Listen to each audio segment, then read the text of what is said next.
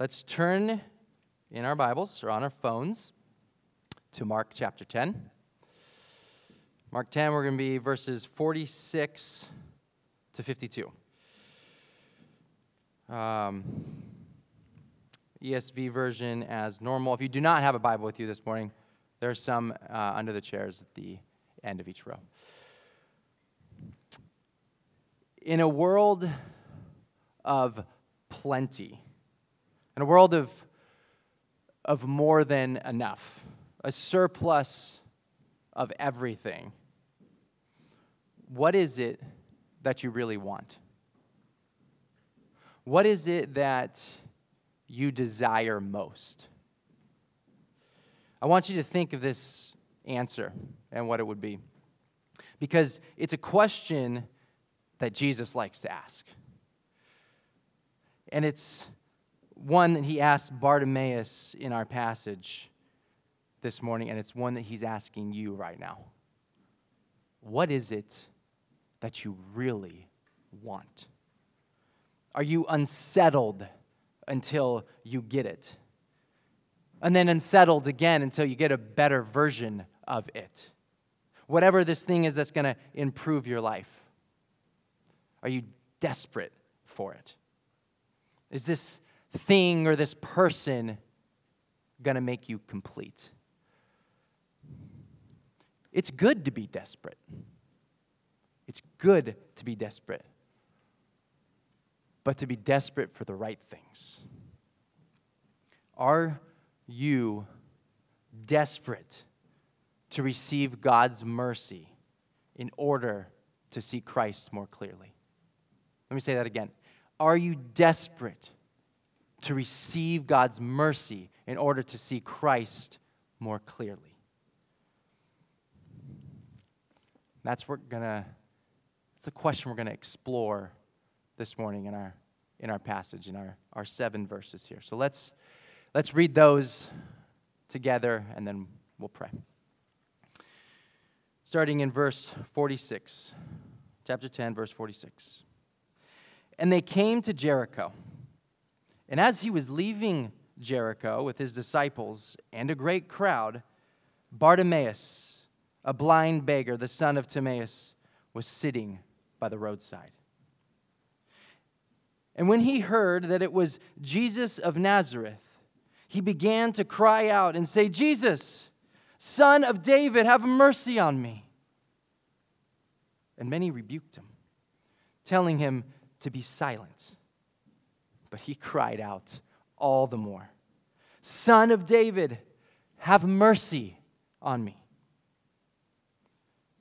And Jesus stopped and said, "Call him." And they called the blind man, saying to him, "Take heart, get up, he is calling you." And throwing off his cloak, he sprang up and came to Jesus. And Jesus said to him, "What do you want me to do for you?" And the blind man said to him, "Rabbi, let me recover my sight." And Jesus said to him, "Go your way. Your faith has made you well." And immediately he recovered his sight and followed him on the way. This is God's word. Let's pray. Oh, Heavenly Father, we are beyond grateful for the words that you have for us this morning, the inspired words, the words that you spoke through Mark, who is now telling us a story of your Son. I pray that you would remove distractions this morning as we come in and we listen and we sit under your word, that we may see Christ more clearly, that we may see your mercy as our prize, your mercy as our plea and our joy and our boast, that we would come to see that we live a life that is based off of your mercy towards us, that we received at the cross and that we continue to receive every day, that we never graduate from this position, a position of humility and asking and pleading and crying out for your mercy every day. Lord, I pray that that would land on each of our hearts this morning. In Jesus' name I pray. Amen. Well, we continue in Mark, once again, asking the big question, who is Jesus? Who is this man? And then secondly, how ought we to live in light of who he says he is and who he proves to be? We get a clear picture of both of these in this passage this morning. Now, we haven't had many model disciples yet in this gospel, Jesus being the model disciple. And yet all of his disciples really modeling for us how not to be, how not to act, what not to do. But this morning is a little bit different. Bartimaeus is modeling what true discipleship looks like. And this healing of him is the last healing in Mark, but it's a special one. It's not fancy. We just read it. It's not fancy. It's not long. Right? There's not a ton of exciting things. There's no dirt and spit and two-stage healings. It's pretty clean. It's pretty clear. But it's special. It's special. And there are some unique features in this healing. And it comes on the heels of the high point of Mark, verse 45, which has already been quoted this morning. It's going to be quoted now, and it's going to be quoted again. There's a reason for it. There's a reason for it. Verse 45, for the Son of Man came not to be served, but to serve, and to give his life as a ransom for many. And then Jesus exemplifies exactly that with Bartimaeus, the blind beggar on the side of the road, halting the agenda in order to meet the needs of those in pain, in suffering, and darkness, noticing them and addressing their need. Let's dive in again. Now, this is a short passage this morning, so we're going to take it slow, and we're going to go verse by verse, sometimes a couple verses, sometimes half a verse. So stick with me.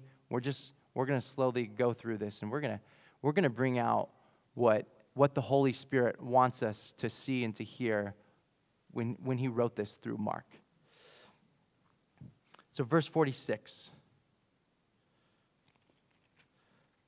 And they came to Jericho, and as he was leaving Jericho with his disciples and a great crowd, Bartimaeus, a blind beggar, the son of Timaeus, was sitting by the roadside.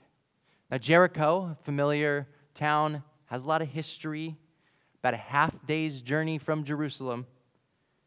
They're just about to leave and to head towards Jerusalem, to head towards the cross. And Jesus at this time, as we just read, has a large crowd behind him. His ministry at this point has gained a lot of attraction. You know, we had the messianic secret, and he tried to tell people not to let it out, and they couldn't help themselves. But now the ball is rolling, and more crowds are gathering with Jesus. And no doubt this is especially a large crowd. It's usual for a rabbi to have an entourage with them. But Jesus was a unique rabbi. So this is an especially large crowd going with him. And then we have Bartimaeus on the side of the road, whose name literally means son of Timaeus. This is just a funny aside, but when I said to my son, Emmaus, I was teaching on Bartimaeus, he said, "What are you teaching on me?" And I did not get it right away, like Bartimaeus. So anyway, I thought I'd throw that in there. It was pretty cute. Now, Bartimaeus, okay, this is the only time in the synoptic gospels, Matthew, Mark, Luke, okay, those three, this is the only time where the patient who is being healed is named.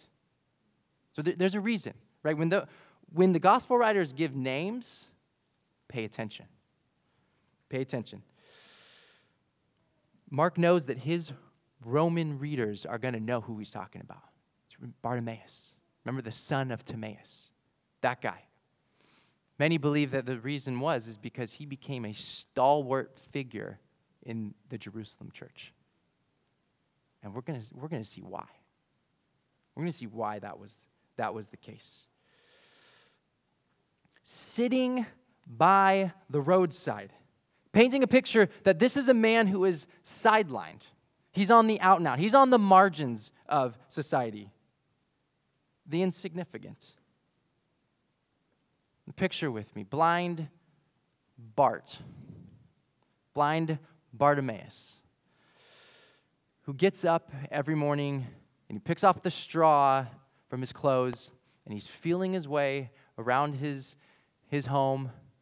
And he gets out the door and he's making his way through the city and he hears voices, but he can't see anything. And he knows by the smell and the sound which way to go.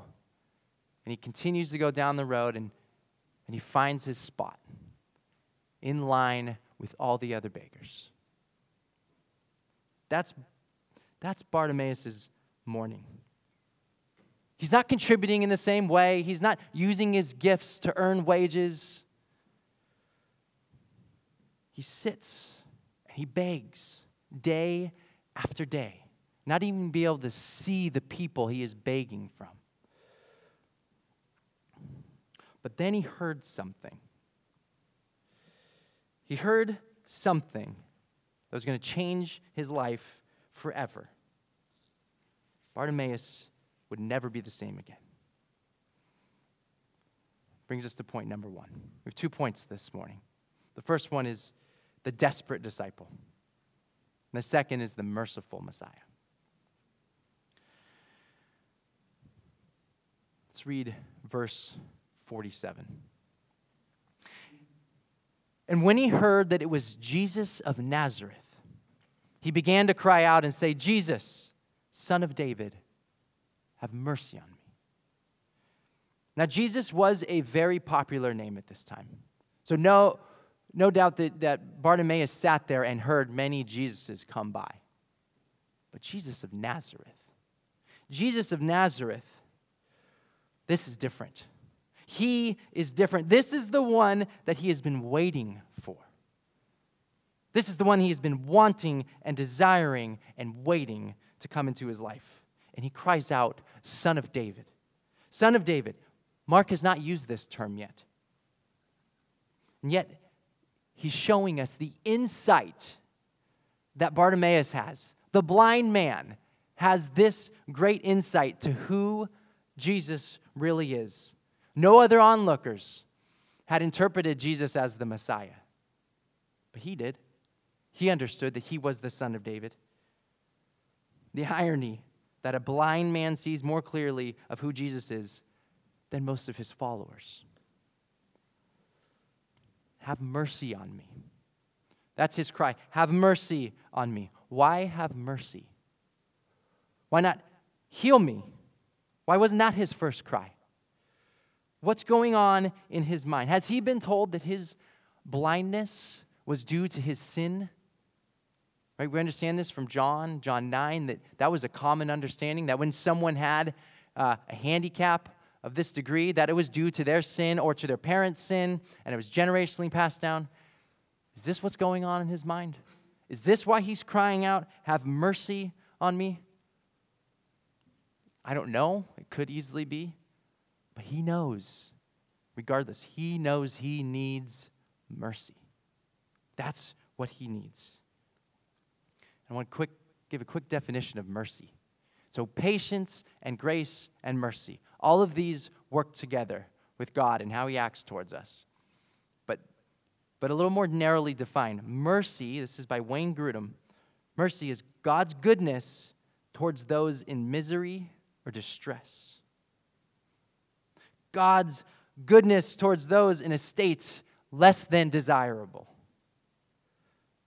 Now, Bartimaeus was in that state. He could have easily been bitter, resentful, complaining, settled in his ways and in his circumstances. I really got the short end of life here. I'm blind and I have to continue to beg just to live each day. It's pretty easy circumstances to settle in, especially when you've been trying to get out of them. Think about how many circumstances each week that put you in this state. Then ask, what's my response? How do I respond? I deserve better than this? Is that it? I've worked hard. I've suffered much. And this is all I have to show for it? Or maybe it's, why should I spend time with God? Why should I read His Word? And why should I pray when it hasn't been working? I'm still where I don't want to be. The same job. I'm in the same apartment or the same small home. I continue in the same bad choices, in the same sinful habits. Maybe I should just settle here. Because I've tried doing different things to get out of them, and I continue to stay where I don't want to be. Or is it, have mercy on me? Lord, have mercy on me.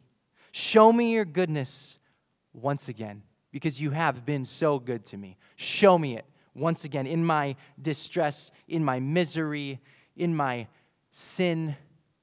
Show me your mercy, because it's oxygen to my soul. It is vital to my life. However my circumstances continue to be, I continually cry, have mercy on me, because apart from you, I can do nothing. I can do nothing. Look back with me, verse 48. That's the state in which Bartimaeus is in, and that's the position in which he is crying out. And then this is what they say. Many rebuked him, telling him to be silent.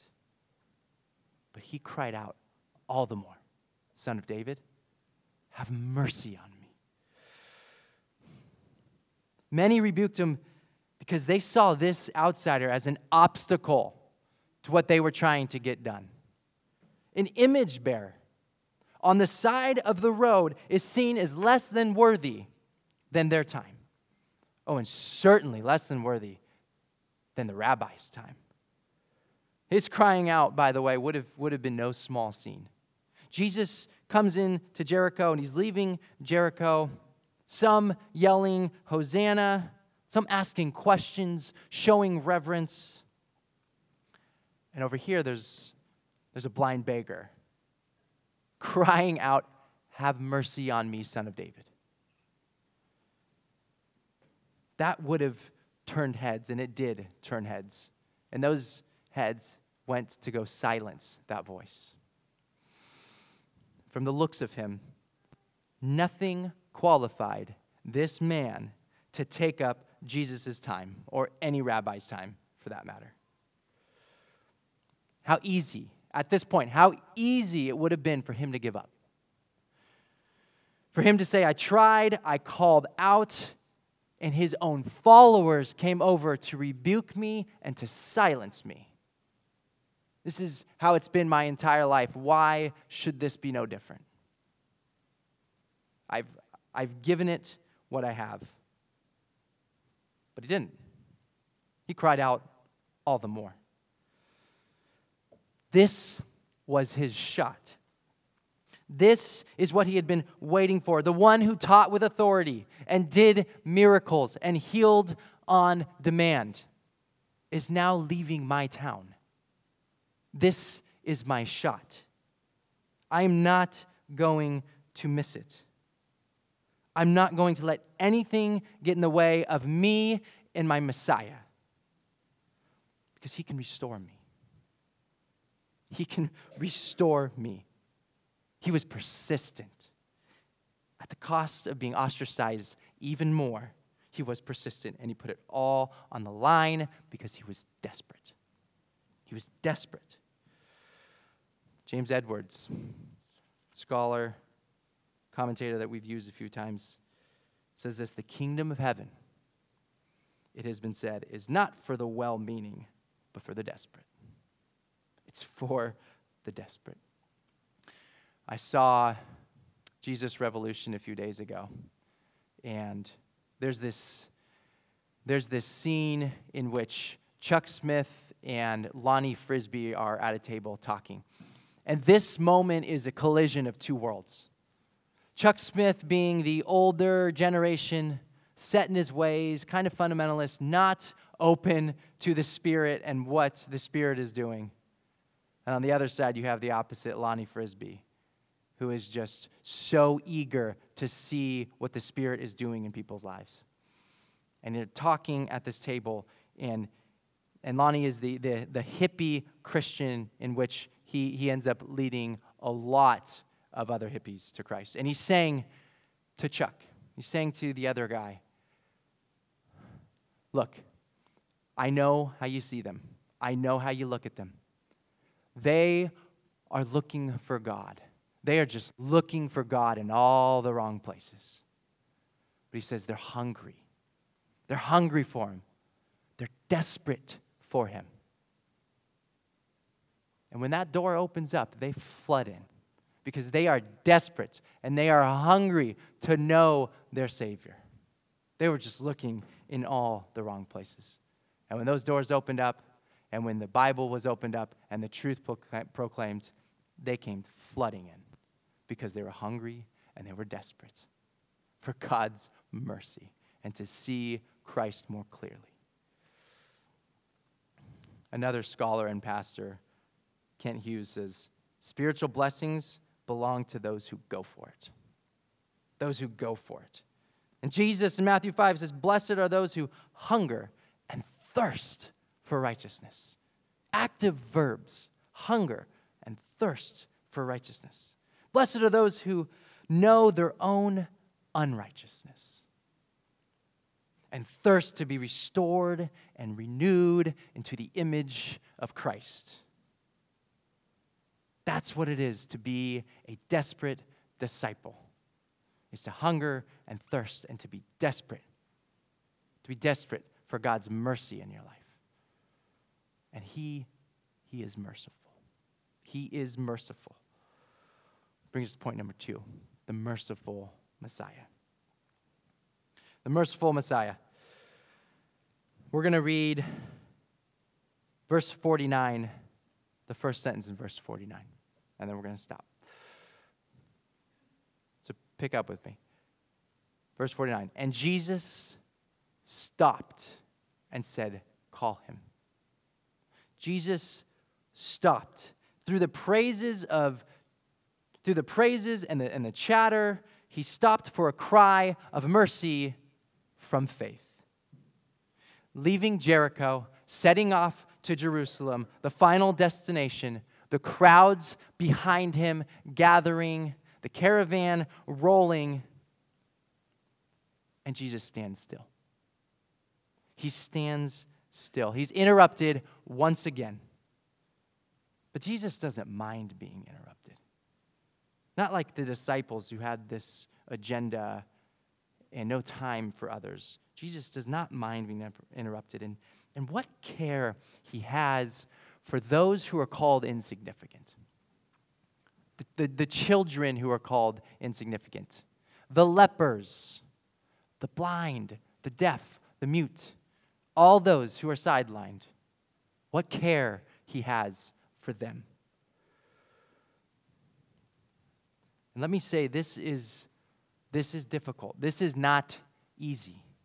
It is not easy in this fast-paced environment in which we live to stop, to stand still, and to see those who are called insignificant, let alone those in our own households and those that we continually live life with, is to stop and to listen and to be attentive and to hear what they are saying.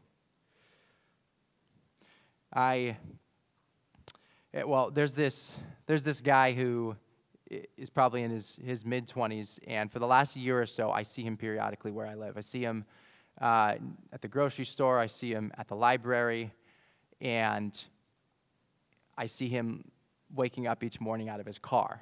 I see him living in his car, and especially during this dead of winter here in California. It is cold, though. I can't imagine him sleeping in his car every night. And over the last year of seeing him, I have just been praying, God, open up a door. Let me talk to him. Let me converse with him and see what's going on in his life. And there haven't been many opportunities other than, if I were to pull up by his car and say, hey, man, what's up? Sleeping in your car? Like, there's not a really good way to enter in that conversation. And so I've been praying for like a normal conversation because I continue to pass by him, and then you eventually realize, oh, that was him. And I've been wanting to discuss it. That's been going on for like a year, seeing him every month or every other month. And been praying for those opportunities. And yesterday, when I'm in the library and I'm preparing this sermon and I'm walking down the stairs going to, the next thing, I happen to glance over and he's sitting right there in the chair. And I'm preaching on Bartimaeus. Talk about God's providence, truly, in that moment. And this is not to boast myself at all. What I did was very small. So I'm not. But this is to say, reminding ourselves of taking that time and looking and seeing others. And I sat there for 3-4 minutes just praying. All right, how am I going to enter this conversation? What am I going to say to this guy? And I was mindful of it. And I just went over and I just introduced myself. I introduced myself, talked for a couple minutes, in hopes that when I see him more and more, I can continue that conversation. But what a reminder. As I'm walking down the stairs preparing a sermon on a guy who is on the side of the road, I see this guy I've been seeing for the last year who's been living out of his car. I think to myself in that moment, what did Christ do when he saw people who society would call insignificant or less than or whatever, you name it? And it came to mind, and it just reminded me of the fact that Jesus came to serve and not to be served. Of course I can do the same. Of course I can give up whatever the next 10, 15 minutes that I have on my agenda to do for this image bearer of Christ. This may be hard, and this may be difficult for us, but it is not for him. For Jesus, it is not difficult. He delights in stopping and stooping to meet our needs. Ephesians 2 says, but God, being rich in mercy, because of his great love in which he loved us, even when we are dead in our trespasses, made us alive together with Christ. By grace you have been saved.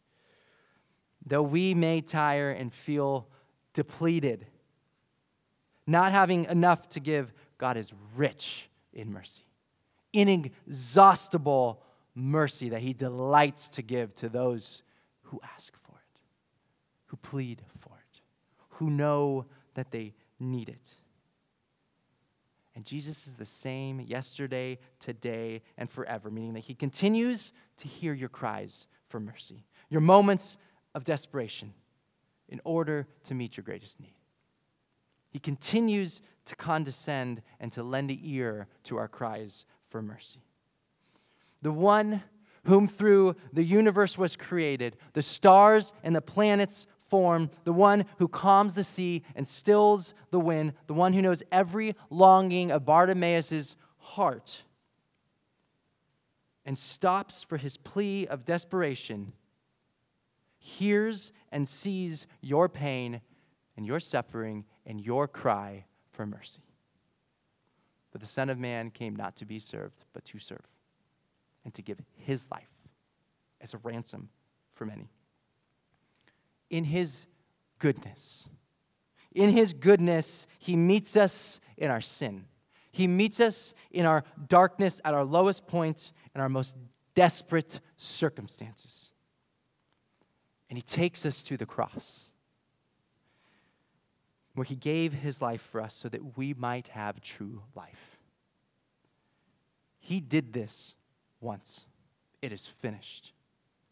But he continues to bring us there and to remind us of his rich mercy. It's offered at any time to anyone who recognizes their need for it. Because the cross is where the wrath of God was poured out on another so that we might receive only mercy. Where justice and mercy meet. How can God do both? Be merciful and just? Because sin itself is condemned in Christ on the cross. That's justice. And then flowing through that is only mercy for us. And this morning, if you haven't received or believed in Christ, and you haven't received this mercy, cry out for it. You only need to bring your desperation. That's all you need to bring.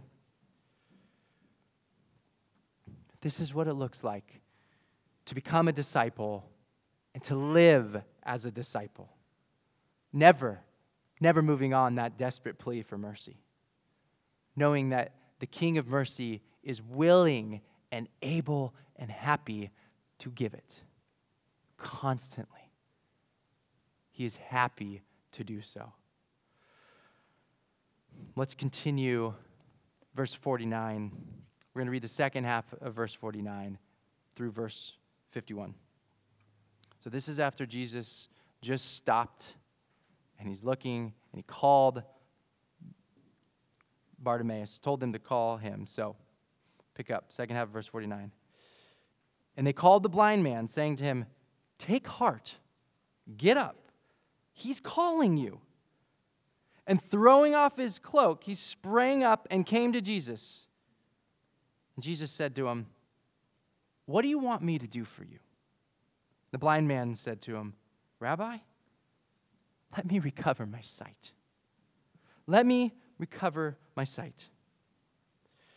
Bartimaeus, at first cry of being helped, is rebuked. Now being called by the Son of David. Imagine his excitement. Imagine his heart racing as he rushes over to meet face to face the Son of David, the Messiah, the one he's been longing for.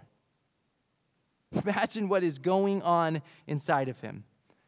And then to get there and for this Messiah to say to him, "What do you want me to do for you? What do you want me to do for you?" As mentioned earlier, no unfamiliar question by Jesus. The first words in the Gospel of John, Jesus is saying to the disciples following him, What are you seeking? Cutting right to the heart. He's constantly cutting right to the heart. John chapter 5, the pools of Bethesda, the invalid who's been sitting there for 38 years, watching others go in front of him get healed. And Jesus asks him, "Do you want to get well? What's going on? Do you even want to get well?"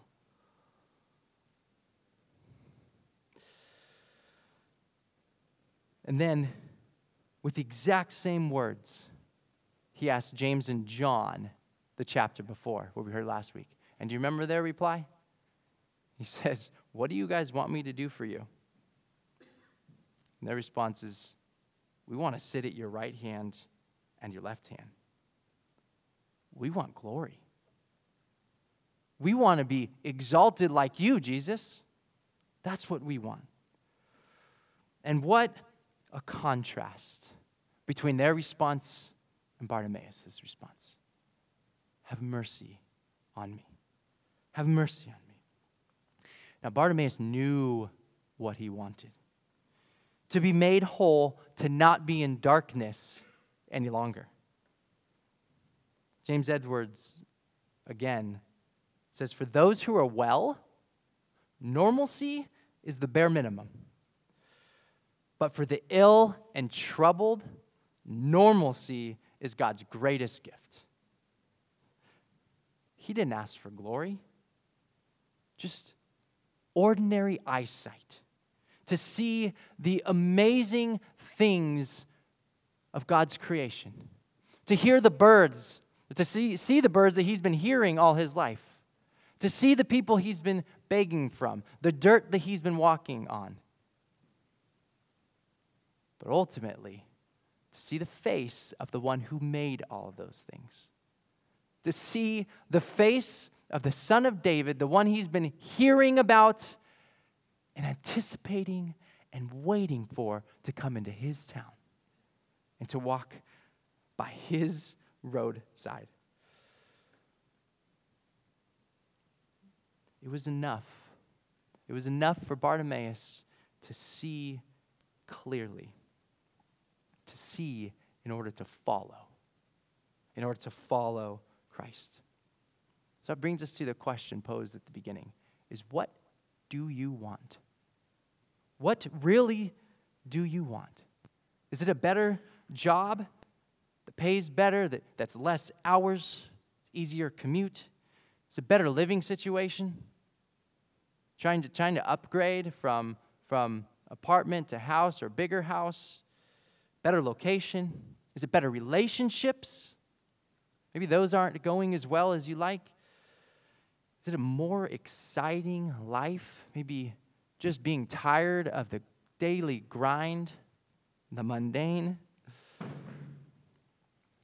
But what would it look like in your life if you were to answer that question that you wanted to see more clearly? You wanted to see Christ more clearly, who he is, what he has done, and what he continues to do. You know, the Puritans had a saying called "more light," and when they would reach, and these were committed folk. They prayed for hours. They read for hours. They were dedicated. And you know what they prayed? You know what they asked for? Is more light, more light, more light. They asked for God, the Holy Spirit, to illumine the pages of Scripture, to let them see their Savior more clearly, to see him better. Give me insight into who you are. Let me see the shepherd who takes care of his sheep and the lamb who has died to take away their sins. Let me see that. Jesus responded to Bartimaeus' understanding of his own darkness, his own need for mercy. A man in life who did not have many rewards is now rewarded to a greater degree than he could have possibly imagined. Jesus stopped the caravan and called a beggar on the side of the road to himself because that beggar knew he was a beggar. And he persisted in faith for Jesus to make him whole. And he was rewarded.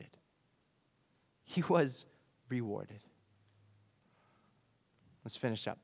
Last verse. Verse 52, see his reward. And Jesus said to him, "Go your way, your faith has made you well."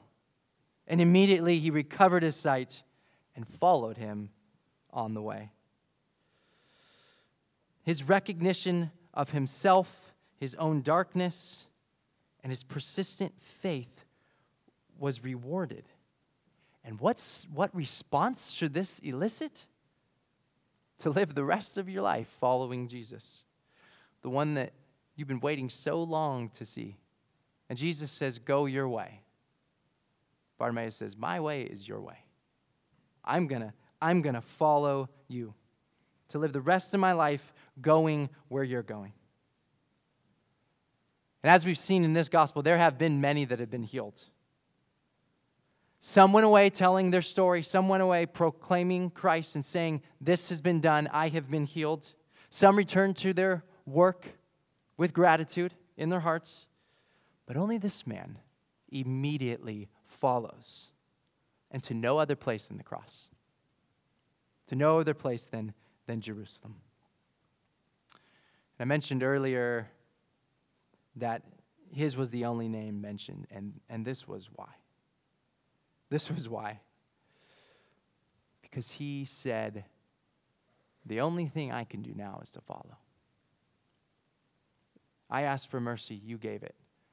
And now in response, I'm going to give my life to you. I'm going to continue to follow you wherever that leads me, wherever you go. Now, Mark started this story. Mark started this story about Bartimaeus as him sitting by the roadside.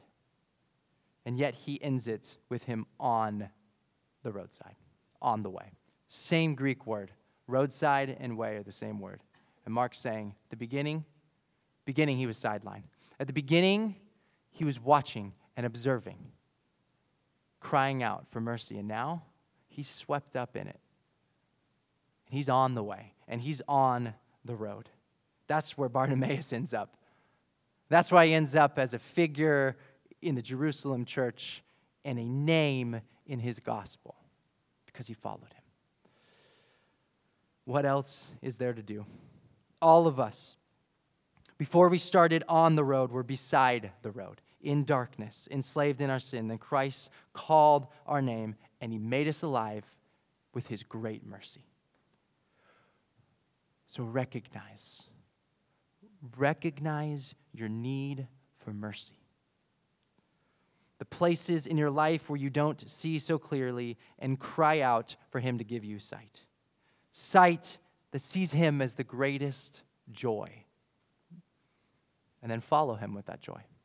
Follow him in joy, knowing that you've already received abundantly more than you can ask or deserve because of his great mercy. Pray with me. Oh God, your mercy is our plea. And I pray that we would recognize this, that we would really come to a true understanding that we can do nothing apart from your mercy, your goodness towards us in whatever state we're in whatever circumstances we're in. And that we know and we trust that you are a merciful Savior and that you will do what you said you're going to do. And that as we read in the pages of Scripture, in the Gospel here of Mark, that Jesus, when you walked this earth, you cared for those who are on the side of the road. You stopped for them. Even when you had a far greater agenda than we do, going to the cross and dying for the sins of the world, you stopped. And you saw a man crying for mercy. Oh, Lord, I pray we would do the same. And that we would cry to you for mercy in ourselves each and every day, asking and pleading for you to be patient with us and give us your undeserved goodness. I pray this in Jesus' name. Amen.